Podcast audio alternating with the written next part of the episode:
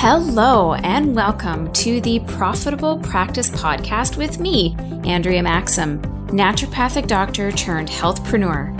And every week, I'm bringing you no nonsense, no BS, actionable strategies to create a practice that is not only profitable, but fully sustainable by you. If you're an action taker like me and want to create a practice that is profitable, then you've come to the right place. Hello, hello, everyone. I just wanted to welcome you back to another episode of the Profitable Practice Podcast. And if you guys can believe it, this is episode number 76. In my wildest dreams, I never would have imagined that I would be well on my way to recording over 100 episodes by the end of this year. And I just wanted to take a moment to thank you guys. I wouldn't be doing this podcast if it wasn't for you. I wouldn't be making these episodes and inviting these guests and sharing my personal stories about my own business and my own life if it wasn't for you guys listening and subscribing. So please, I would love to hear your stories on how this podcast is helping you. Hit me up on Instagram, on Facebook, send me an email, and just give me a little antidote of how a particular episode really changed your mindset around your business how you took some of my advice and implemented it and what the results were. And of course, even better, leave that review on iTunes so that we can get this podcast being shared out to more and more people that need it because I know the value of these shows and the people that I bring onto the show, and I'm hearing it from you guys. So I wanted to say thank you so much. Now, for today's episode, I brought on Dr. Ronald Hoffman. He is a medical doctor by trade, but does a lot of integrative therapy in New York. And what I thought was really great about this interview is we talked a lot about sort of starting up your business and figuring out your identity as a practitioner, not feeling the pressure to pigeonhole yourself into a particular niche or a particular brand of medicine, but more talking about how you can be a general practitioner to your patients, but still be widely successful in your practice. Because what it comes down to is more the essence and the uh, um, how authentic you are at being the practitioner that you are, not about pigeonholing yourself into a particular niche or doing a particular therapy or having a particular brand, but really just standing for what you believe in as a practitioner and just showing the world that. And we talk about how you can then go on and market yourself. So, even in my business, I firmly believe that I think niching and figuring out your path makes things a lot easier, but I run a very generalized practice. You know, I focus a lot on digestion and hormones and weight loss, but I do still treat a lot of pregnant people and their kids and, um, you know, a lot of chronic illnesses and autoimmune diseases. But I tout myself as someone who maximizes their health. So we can maximize your digestion, maximize your hormones, maximize your weight loss but more importantly, we're maximizing your health. And that was my way of branding my authentic self in a generalized practice. So please don't feel while you're listening to this that you have to go down a particular single lane path. You can definitely divide your knowledge across the field, but you still have to figure out that one way that you want to speak to your audience and how to get in front of those people. So I hope you find this interview very, um, maybe taking the stress off a little bit, very eye opening, um, letting you you know, stop running and just take a step back and take a few deep breaths and figure out how you want to practice. Um, but before we jump into the interview with Ronald, I want to take a moment to talk about the sponsor of this podcast. It is the seven day detox program that I run in my business and have since I started, really. And it is the best source of residual income. It is the best protocol that I've run with any of my patients, especially those that don't have a lot of obvious things going wrong with them, but just want a generalized reset. And you can check all of that out at um, maximizedbusiness.ca forward slash seven, the number seven day detox program. And once you download all the material, you can basically completely rebrand it, take it, do with what you will with that. And as soon as you've had one patient go through it, it's paid for itself. So I wanted it to be um, very, very inexpensive for you guys, but incredibly impactful on your business. So check that out, maximizedbusiness.ca forward slash seven day detox program. Okay, let's jump into the interview with Ronald. Hello, Ronald. Thank you so much for being on the Profitable Practice podcast. How are you doing today? Very well, thank you. Thank you, Andrea, for, for interviewing me. Yeah. Oh my goodness, it's my pleasure. Like the the the accolades and the acknowledgments and what you've been able to accomplish in your business, I think, is phenomenal. And it's also so nice to have a doctor come on the show that focuses on complementary and alternative medicine and integrative medicine, but you've also stepped out into being an author and running a TV show and doing just some amazing things. So the pleasure is all mine. But for those that don't know who you are just yet, would you mind just giving us kind of a bit of a background into you and how you grew into the practitioner that you are today?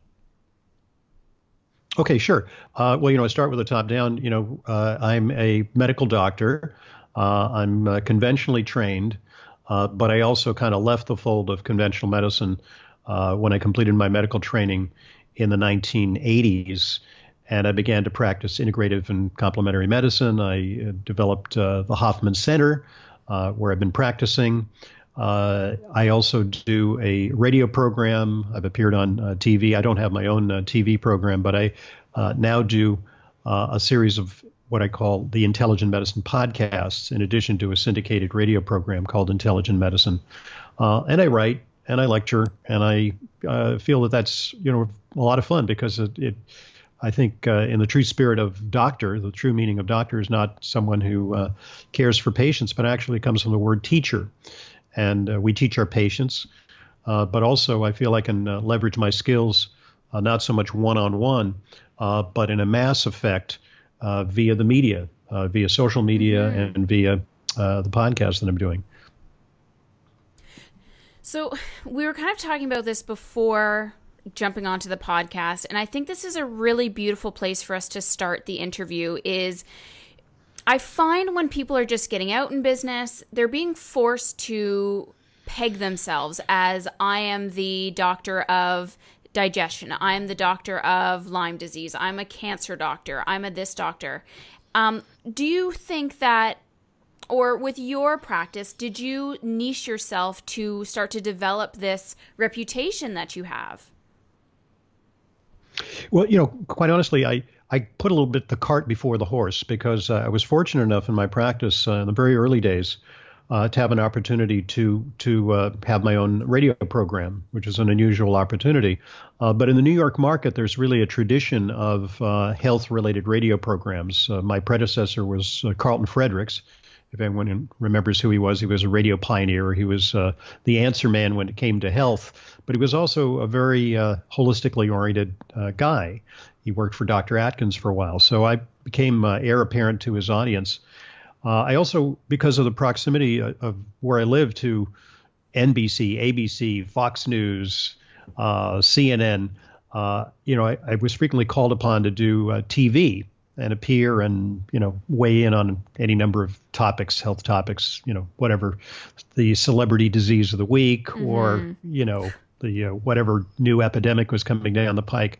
Uh, so I, I, got a lot of media exposure. So at the time, I, I wanted to take media training I, I, wanted to talk to one of the top experts in, uh, you know, TV, uh, media, uh, all the accoutrements of that. You know, how to appear, how to look, how to you know create a soundbite, uh, and um, it was actually quite expensive even in, in that day. And at the end of uh, one of our sessions, uh, this woman looked at me and said, "Well, you know, the most important thing is not so much how you say it." Mm-hmm uh, it's or even what you say, it's where you're coming from. Mm-hmm. And I think one of the things that I hear from you is, you know, you, you're the master of a lot of facts, but I really want to get a strong sense of where you're coming from. So I think you should work on that. Mm-hmm. Well, okay, I was kind of taken aback because I thought, well, how am I going to acquire that? But that's actually not something that you can pick up off the shelf. You can't go to a retail store and say, well, here's my identity. You have to develop an identity and then grow into it. And the problem with me is that uh, I can't really confine myself to one very uh, narrow, niched area. I'm hopelessly eclectic. Maybe I have some form of uh, uh functional ADD. Uh, but as a result, I kind of cover all the bases when it comes to uh, integrative and natural medicine. so finally, I kind of grew into the role of being an expert in what I term intelligent medicine. This was actually the title of one of my books. And I said, This is really great because that's what I'm all about the best of both worlds, the best of high tech medicine, the best of natural therapies. We put those together for you. And yeah, that may be a little bit uh, not narrow band, but maybe wide band enough to uh, capture a lot of interest because when I'm doing a podcast, you never know right. what you're going to hear. And, you know, it may be applicable to you so anyway, so it, it, my advice, to, by the way, that it, everyone has to find their own path. It, could be something very narrow. It could be you could be the CBD practitioner for mm-hmm. your state, mm-hmm. you know, or like for the nation. You could be the premier CBD expert, yeah. cannabidiol. Uh, you could be uh, the world's expert on female urology. You know, mm-hmm. let's pick a you know laser-like focus. Yes. Uh, and that helps if you can do that. If that suits your personality and your orientation. And so this is the the kind of where I was going from is I I find now when you listen to online courses and when you talk to people that are trying to help somebody brand themselves, often niching is a big part of that conversation. Now, mm-hmm. as a naturopathic doctor and perhaps a nutritionist or whoever is listening to this episode, we learn you know, everything. We might want to be a jack of all trades in the health industry, if I can say that. But I find the pressure is getting into niche markets. Mm-hmm. And what I love about having you on the show today is you have sort of branded yourself, but of a an eclectic background. So you haven't pigeonholed yourself into any one particular condition or illness, but you've branded yourself in such a way that it is all encompassing. So I'd love to hear how that evolved for you. And, and, I guess the whole point is, is I just don't want anybody listening feeling like, well, if I don't niche, then I can't be successful because you're the living proof that you don't have to. But I think going back to what you were talking about, figuring out your identity and who you want to stand for and how you want to stand for that is really the essence here. So I'd love to hear your story. Well, sure. Uh, you know, just in terms of my my background, uh, I started in college studying cultural anthropology, uh, which may seem like the least relevant thing to medical practice, but I've noticed that a lot of uh, naturopaths uh, and a lot of uh, my colleagues who are MDs have a background in cultural anthropology. And why is that? Because of the cultural relativism that that implies. In other words, we don't look down our noses at the cultural practices of, say, Amazon tribes uh, maybe they have some medical practices that really don't make sense from the standpoint of uh, modern medicine. Or maybe they do. Maybe we, upon further inquiry, we can discover that there's some medicinal property in the mm-hmm. plants that they use. Uh, and so that uh, provided me with sort of a, an open minded view towards uh, natural approaches and towards, you know, other ways of practicing medicine mm-hmm. as opposed to a straight and narrow. Um, at the time I was in uh, college, I'd thought it was a very square idea to go to medical school. So uh, I didn't take much science, and I went out and worked for a couple of years. And then I decided that uh, I wanted to learn more about acupuncture, and I was macrobiotic for a while. Uh, and uh, I started learning about uh, herbs. Mm-hmm. And then I said to myself, do, you know, I was working for the city of, of, New York at the time. I said, do I really want to become, uh, you know, assistant commissioner of sanitation in 20 years, or do I want to do something different that really engages my interests, and I decided to apply to medical school. Mm-hmm. Problem was, I took had taken no sciences, so I had to kind of take a, a rapid uh, uh, review of sciences to get into medical school. I made it in. In medical school, I was kind of a uh, a stealth medical student. I was uh, eating uh, vegan macrobiotic food, uh, and they thought I was a little bit of a weirdo. But I kept my views to myself because, you know, to start talking about this stuff while in medical school you're going to get a lot of uh, antagonism. Uh, graduated, I got into a, a, program at New York University, uh, graduated that. And when I told them that I was leaving conventional medicine, some of my advisors there were uh, they thought that uh, that uh, I was losing an opportunity to uh, become a, a good doctor uh, or making uh, an adequate living. Right. So Uh, they were kind of surprised that I would actually uh, engage in a type of practice where the main uh, activity was talking. Yeah. You know, they, they said, gee, you know, how can you possibly do that? Because you'll never make a, make a living. And I said, well, that's what I want to do. I want to talk to people about diet and lifestyle and vitamins and supplements. And so, uh, you know, I left conventional medicine, much against the advice of my advisors, and I began to do, uh, uh, you know, my own version of integrative medicine. And with that, have you found that there's been any issues with people finding you with your um, success as a practitioner by sticking to your roots, learning and using all of these tools that you have as opposed to just niching into one particular area?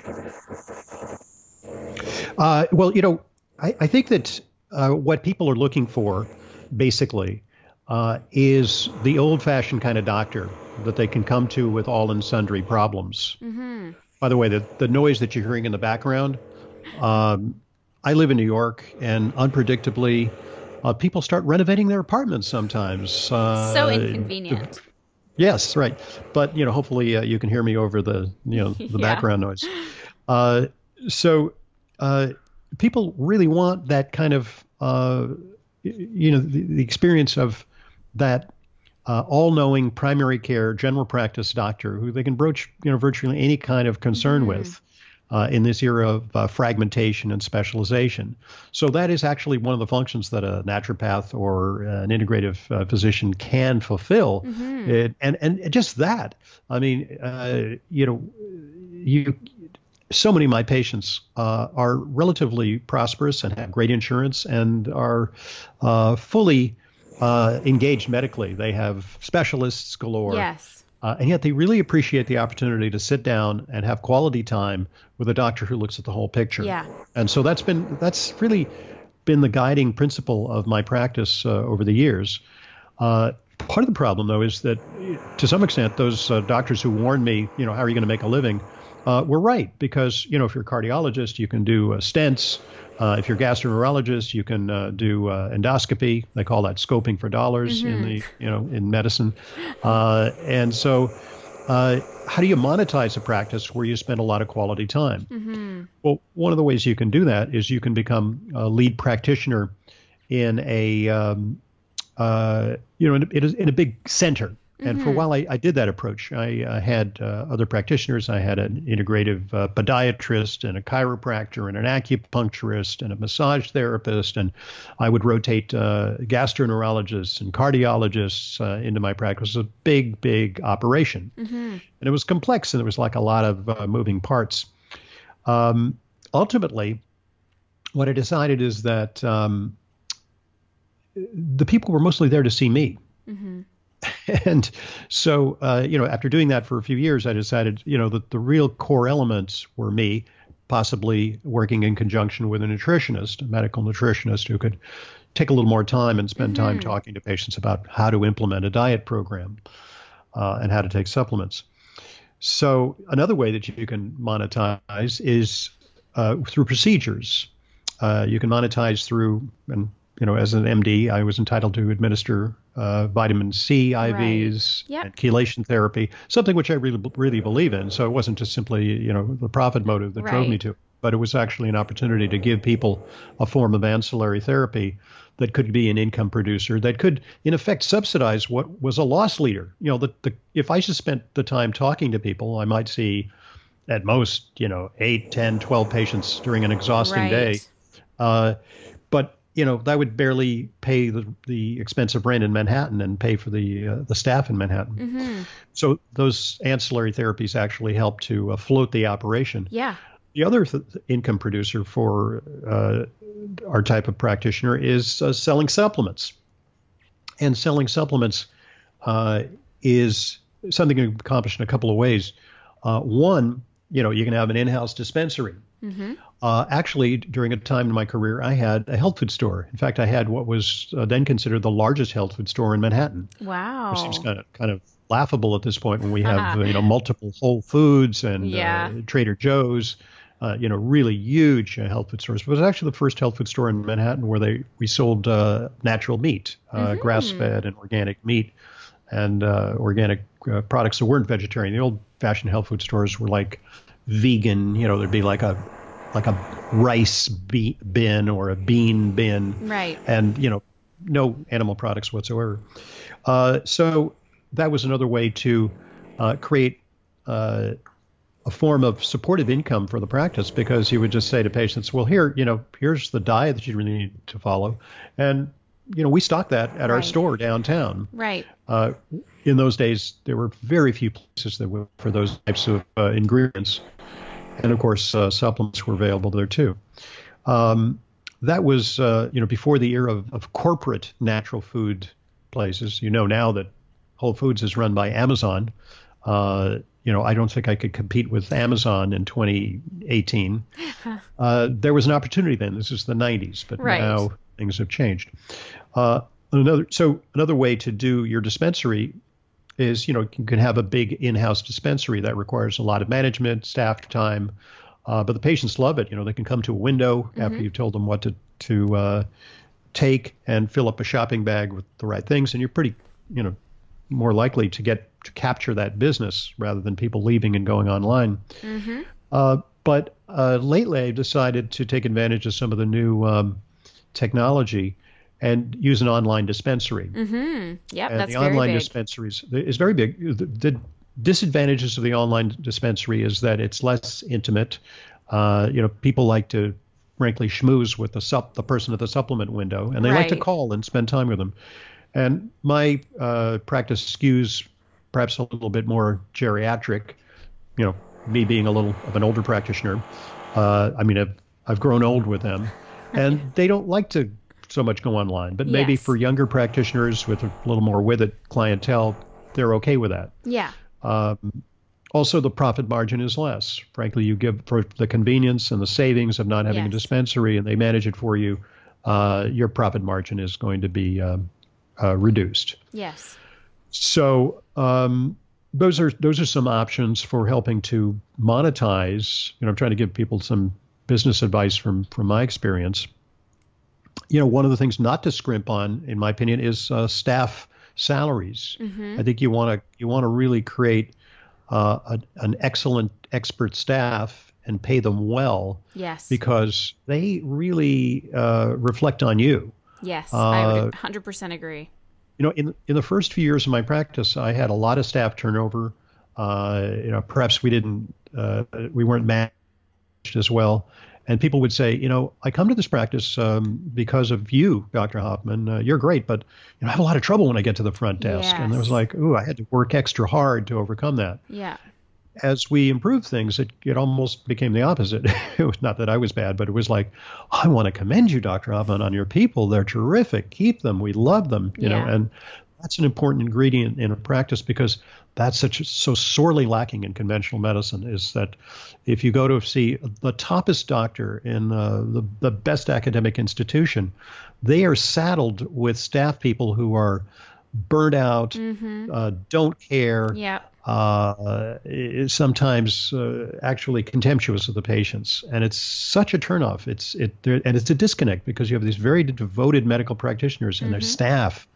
They're very uh, poorly motivated sometimes. Yeah. And if I can take an aside there, because I sure. know there's a lot of people that are listening that can't necessarily afford or don't have office managers or or a need for staff yet, or perhaps they're an associate in another clinic. And I think number one, if you are running everything on your own, you have to go above and beyond for your patients and clients to make sure that every touch point they have is amazing, that they feel secure and welcomed by you. Because yep. I think often, even as us as practitioner, we don't want to do the admin. We don't mm-hmm. want to yes. do the calling, and it's and it's it comes. To That's why we're doing what we're doing. Because if we were terrific business people, we would have gone to business. We would have gotten MBAs. We would be right. in private equity. Right. You know, probably doing a little better than we're doing, but Yeah. but that's why we're in the field that we love. and so creating systems around that like i i love to promote online booking and things like that to take away a little bit of the the need for having office management but patients still feel like they're getting great care um, and if you are an associate i think it's important to talk to the owner and and express your feelings about how the office management is being run at the front desk and how important it is for your business too. Um, now, I wanted to take a little bit of a sidestep here as well, and I wanted to talk about how important it is to create just that internal identity you know of myself as practitioner because that's really where everything starts. Like it's not about the branding it's not about the niching it's not about the systems. It's about figuring out who you are as a practitioner and conveying that to people that want to work with you. And i wanted to ask you how that evolved with yourself so that you became very comfortable with what it is that you do comfortable with how it is that you say things how you educate people. How did you sort of come into that level of comfort with who you are as a practitioner. Well, it, it's an organic uh, process, and it's a process of uh, natural uh, maturation. Uh, it- you know, I think um, uh, some of it is just serendipity because, in my case, uh, intelligent medicine uh, was the title of, of one of my books. Right. Uh, and you know, after writing that book and after the popularity of that book, it's quite some time ago, uh, I thought, okay, well, you know, let's take that and let's take that as a theme so that people uh, get it. You know, what's the the elevator proposal for your practice? What you know, what do you want to connote? Uh, to people out there. And for me, so for example, I mean, you, you can situate yourself somewhere on the spectrum of medicine. Um, it, you can you can become a, a, a very very radical type practitioner who does um, things that are uh, really uh, on the cutting edge or over the cutting edge. Sometimes I refer to it, you know, very esoteric types of uh, procedures.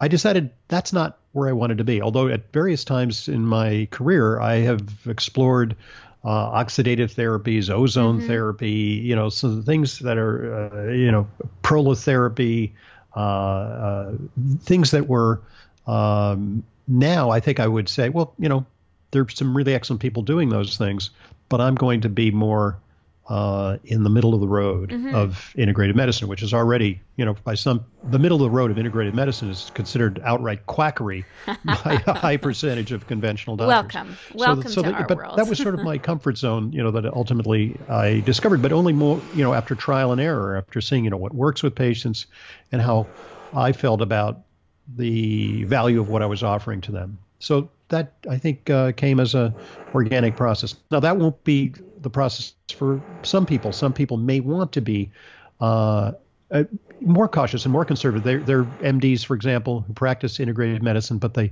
they want to maintain their, their conventional medicine credentials. They don't want to walk away as, so completely as I did. Uh, they want to keep uh, stay, for example, board certified in rheumatology and be able to prescribe drugs. Uh, for me, uh, that uh, that ship has left the port already. You know, when I kind of walked away from a mainstream medicine.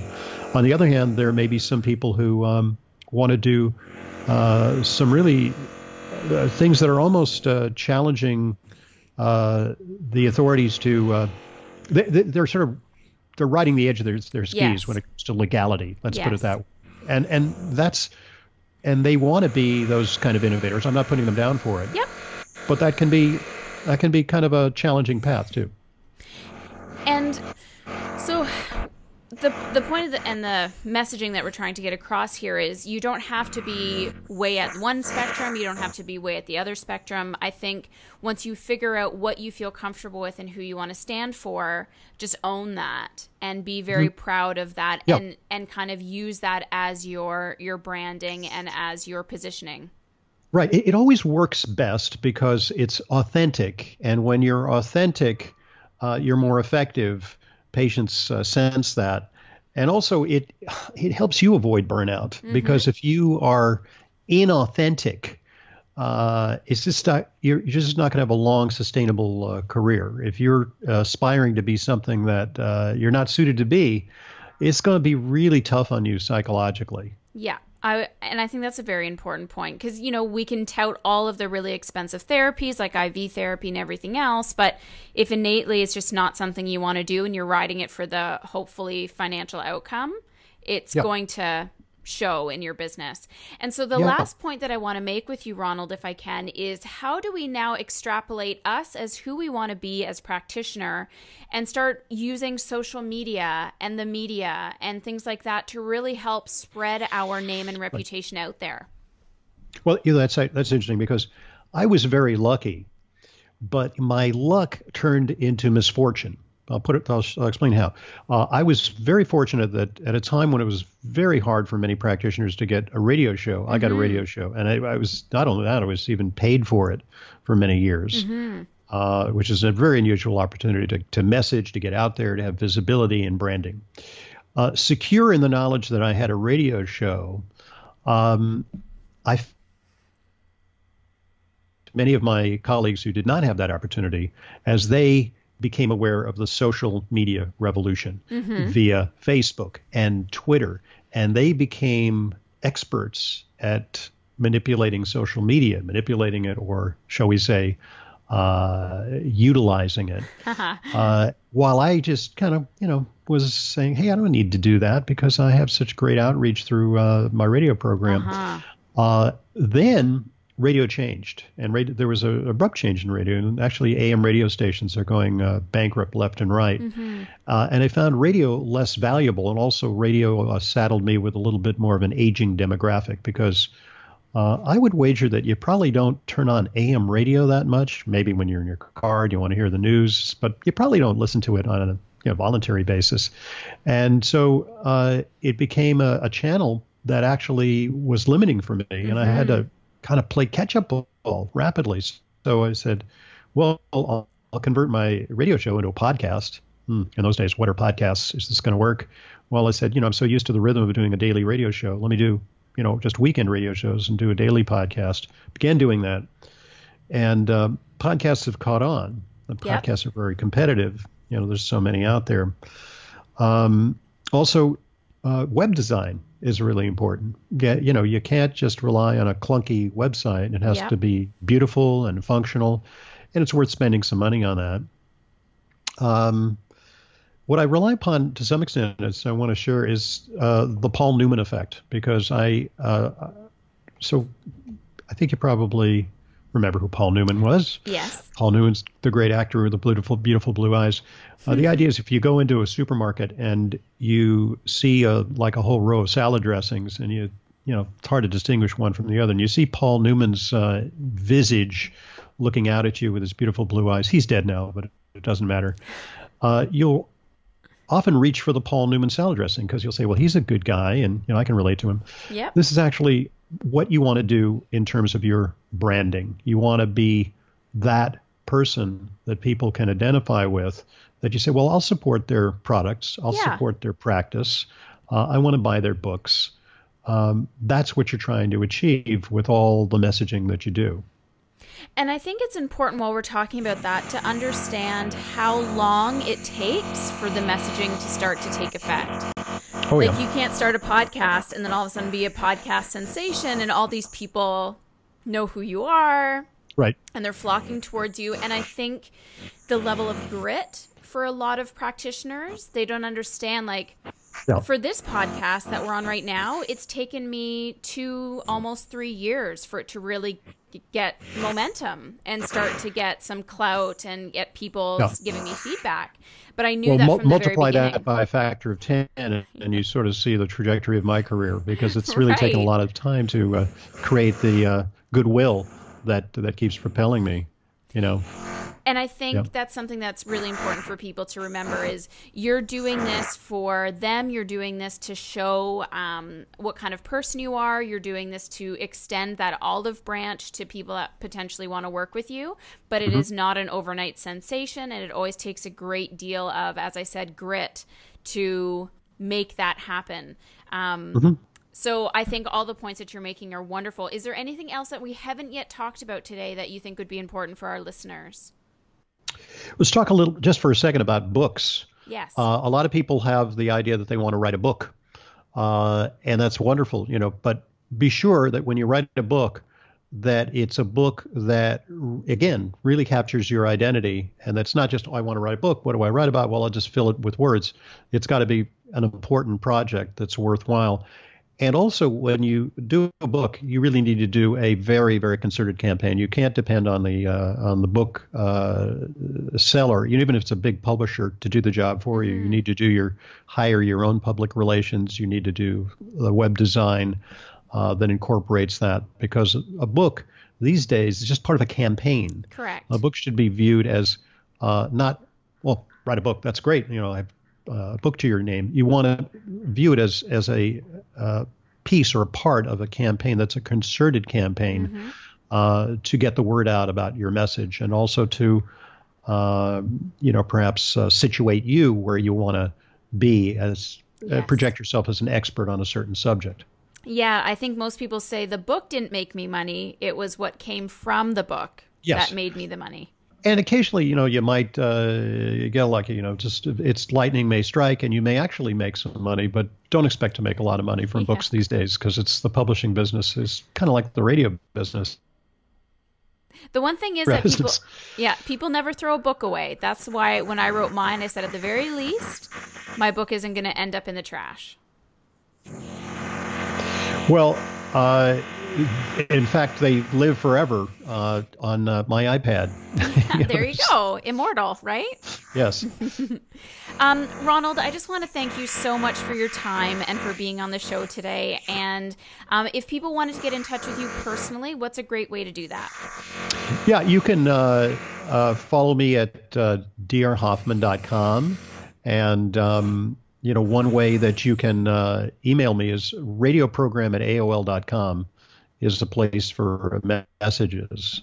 So uh, check it out. Subscribe to the newsletter. Uh, I hope that some of your uh, your podcast followers become podcast followers of mine. Me too. Well, thank you again so much, and I hope you're having, or I hope you have, and are having a great day.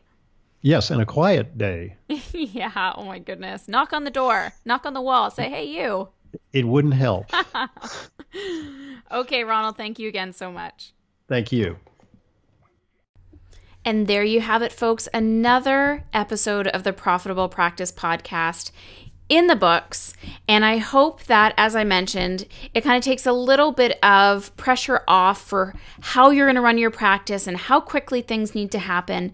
And you just take a breath and recognize who you are, why you're doing what you're doing, and you're always coming from that very health centered place.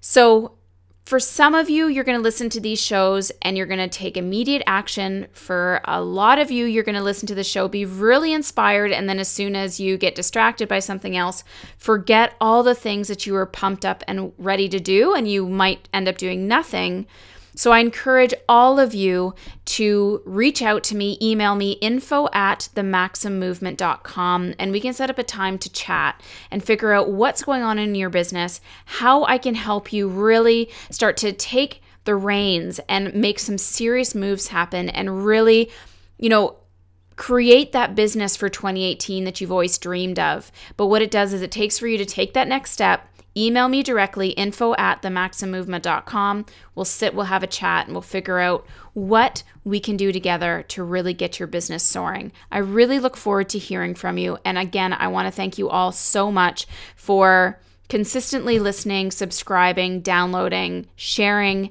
this show because the more people we can touch then the better this is going to be for our community. Uh, this is andrea maxim. Thank you for listening and i'm out You guys are killer. Thank you, as always, for listening to the Profitable Practice Podcast. Leave me a comment, and if you haven't already, I would love a review in iTunes. Definitely subscribe to this podcast and leave me a quick review. For those ready to maximize your practice, contact me at www.maximizedbusiness.ca.